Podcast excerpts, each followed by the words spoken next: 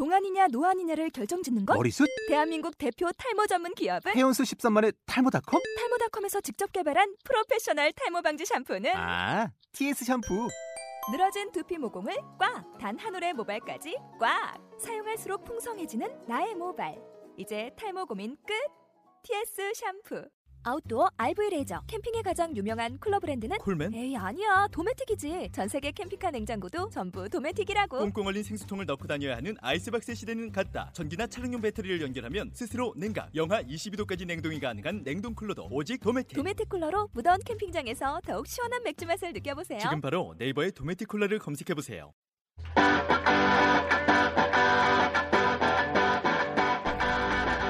안녕하세요. 위전 웨이시안 포항사의 노무의 이성광입니다. 네, 안녕하세요. 백수미입니다. 네, 순미 씨 간만에 방송 같이 하는 것 같네요. 아, 저희가 기말고사 기간이었어요. 네. 물론 하, 아직 한 가장 과목. 중요한 한 과목이 남긴 했지만 네, 마음이 한결 가벼워졌어요. 다행입니다. 뭐 그동안 성적은 괜찮나 보죠? 아직 안 나오지 않았나요? 그래도 개인적인 느낌이란 게 있으니까.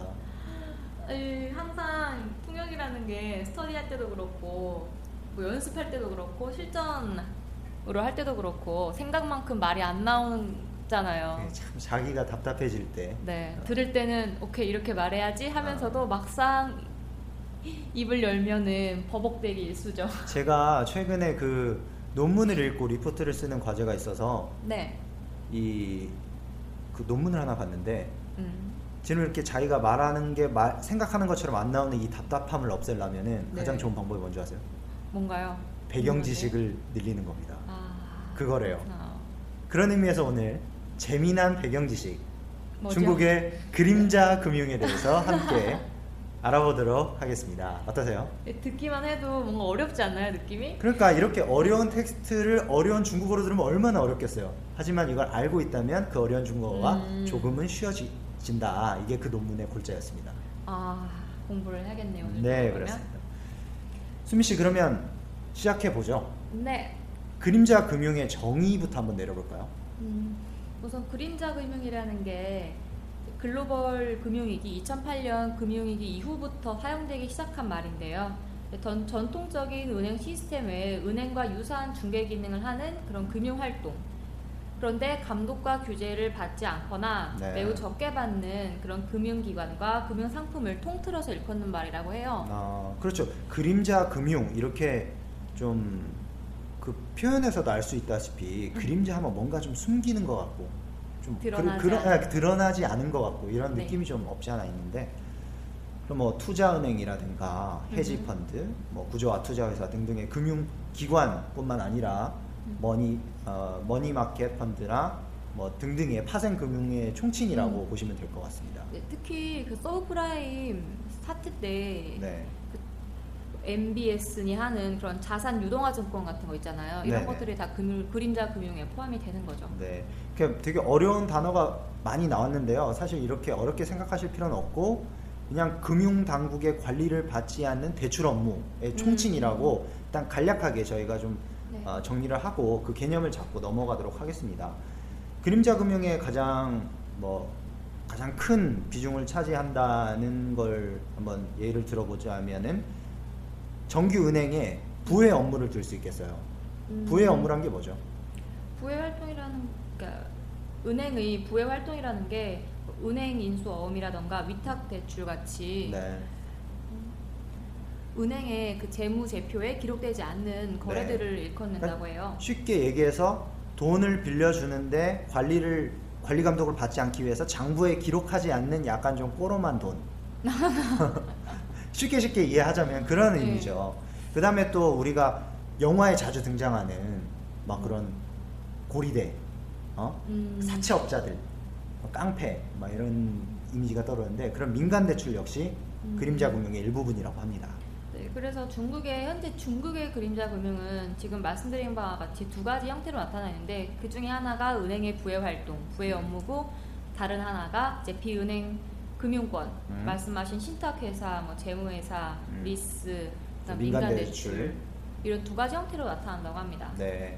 근데 그림자 금융하면 저희가 너무 부정적인 기사만 많이 접하다 보니까 이게 음. 되게 나쁜 것 같아요. 근데 마냥 나쁘기만 한 건 아니잖아요. 그렇죠. 왜냐하면 모든 게 시장에서 생겨났다는 얘기는 그만큼 수요가 있다는 거기 때문에 음. 네. 그 수요자 측면에서 봤을 때는 네. 분명히 그림자 금융이 순, 순기능을 하고 있다는 거거든요. 순기능이 구체적으로 어떤 게 있을까요?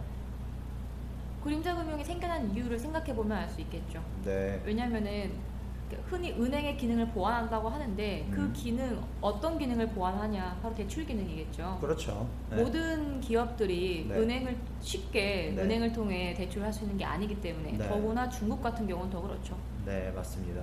그러니까 사실 중국에서 기업 활동을 하는 데 있어서 특히 중소기업들이 정규 은행에서 대출을 받기가 굉장히 어렵다고 합니다. 음. 무슨 뭐 매출 규모라든가 기업의 경영 규모라든가 이게 다 정해진 규격이 있기 때문에 그 요구 조건을 만족, 만족, 아, 만족을 시키지 못한다면 네. 대출 자체를 받을 수가 없는 거예요.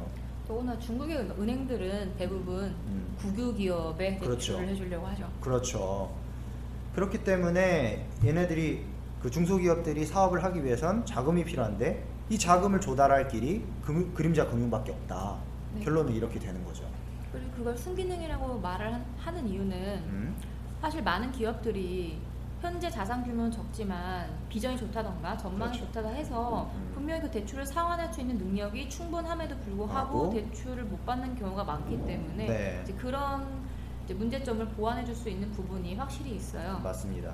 그리고 전문가들이 지적하는 역기능, 대표적인 역기능은 바로 이제 그림자 금융의 투명성이 굉장히 낮다는 거겠죠. 아무래도 장부에 기록하지 않은 대출 업무니까 그게 누구한테 얼마를 빌려줬는지 어떠한 담보를 받고 얼마만큼의 이익을 보장해 주었는지 이게 아무도 알 길이 없는 거죠. 네, 그거 그런 투명성도 큰 문제고 네. 저희가 그 서브프라임 사태를 다시 한번 볼 필요가 있는 게 미국의 사실- 서브프라임. 네, 네. 사실 서브프라임 사태가 발생했을 때 그 서브프라임 대출 채무 불이행에 된그 대출 규모가 네. 미국 GDP의 1%도 안 되는 규모였어요. 어. 근데 왜 그만큼의 조그만 그 규모가 왜 크게 번졌냐? 그만큼 미국의 그 금융 시장이 너무 증권화돼 있어요.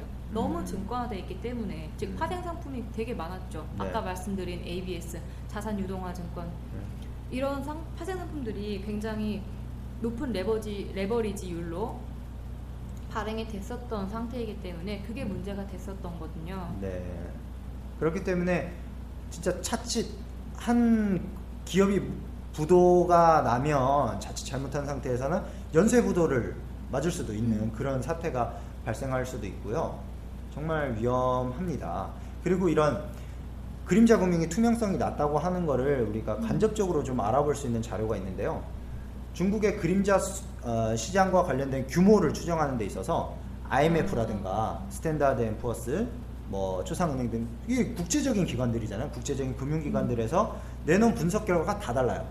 네, 그 말씀하신 것처럼 불투명하잖아요. 네. 그래서 그림자 금융의 그 포괄 범위가 서로 다르고 음. 그래서 그 정확한 규모를 파악하기는 되게 어려워요. 네, 그래서 각 기관별의 그 그림자 금융에 대한 추정치가 좀 네. 다르거든요. 그렇죠. 최소 11조 위안에서 28조 위안까지 달한다고 합니다. 최대 규모로 추정할 경우에는 현재 중국 GDP 대비 약 54% 정도 네, 에 달한다고 해요.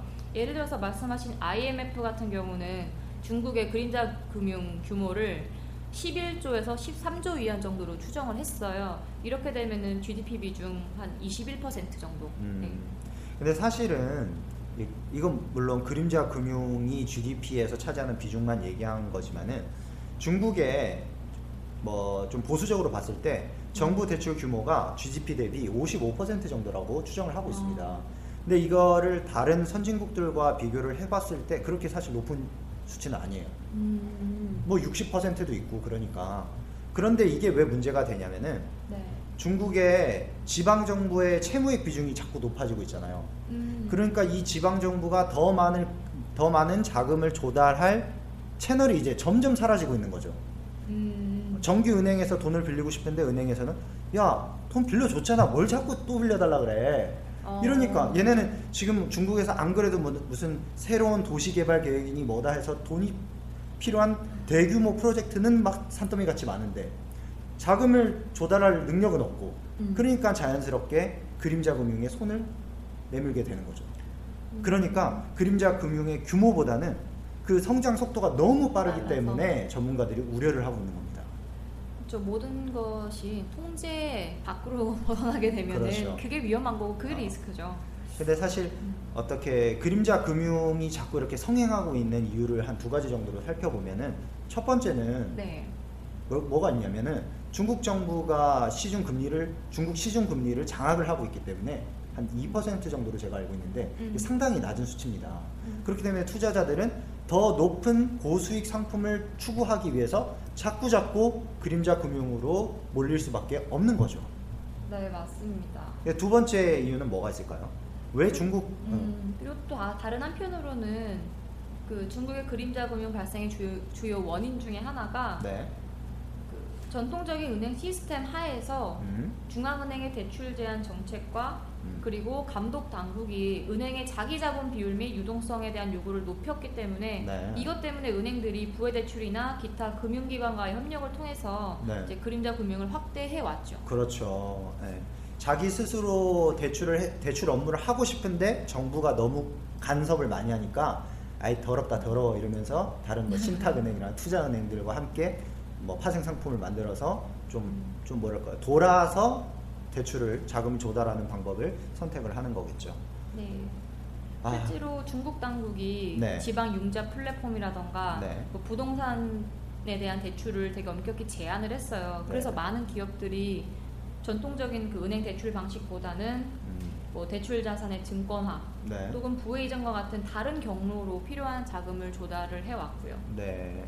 참 중국이 과연 이 그림자 금융 세계 모든 사람들이 주목하고 걱정하고 있는 이 커다란 음. 문제를 정말 어떻게 해결할지 저도 관심이 중국과 관련된 일을 하는 사람으로서 정말 생기는 것 같습니다. 순미 씨는 어떠신가요? 네, 저도 관련된 이번 차를 찾아보면서 네. 관련된 자료를 근데 일각에서는 중국의 그림자 금융 규모가 네. 기타 다른 선진국의 그림자 금융이나 뭐 중국의 기존의 그 전통적인 은행 시스템과 비교했을 때 그 규모가 그렇게 또 큰 편은 아니라는 분석도 많아요. 네. 아까도 말씀드렸지만 규모보다는 그래도 성장 속도가 너무 음, 무서우니까 그거를 걱정하고 있는 거겠죠. 음, 네, 좋습니다. 오늘 저희는 그림자 금융, 예, 특히는 이제 중국과 관련된 그림자 금융 시장에 대해서 한번 알아봤는데요. 유익한 시간이 되셨으면 좋겠습니다. 음, 네, 아무래도 그 최근에 중국 정부가 이런 급격한 확산 속도에 걱정을 했는지 음, 그 그림자 금융 아, 금융에 대한 감독을 강화하고 있는 추세예요. 그래서 네. 관련된 기사나 그런 게 좀 많이 나오고 있죠. 네, 많이 보셨을 텐데 네. 네, 이번 시간을 통해서 조금 더 이해도가 높아졌기, 아, 네. 졌기를 바라면서 네, 저희는 그러니까 막 어려운 말을 소개해드리기보다는 그냥 이런 대략적인 흐름을 가지고 가고 있다. 이거를 소개해드리, 소개해드리는 게 목적이었습니다. 목적이 잘 달성 된 것 같나요? 저는 달성된 것 같아요. 아, 다행입니다. 네, 그래서 한 줄이라도 다음에 이제 다 같은 아, 아. 기사를 봤을 때는 한 네. 줄이라도 더 네. 이해할 수 있을 것 아, 같아요. 이렇게 자기 자신에 대해서 관대한 저희들입니다. 네. 네, 그 팟캐스트와 관련된 피드백은요, S7942SUN 네이버 블로그로 남겨주시면 됩니다. 지금까지 위라 웨이샷 광차이 동무의 유성광. 백수미였습니다 감사합니다. 감사합니다.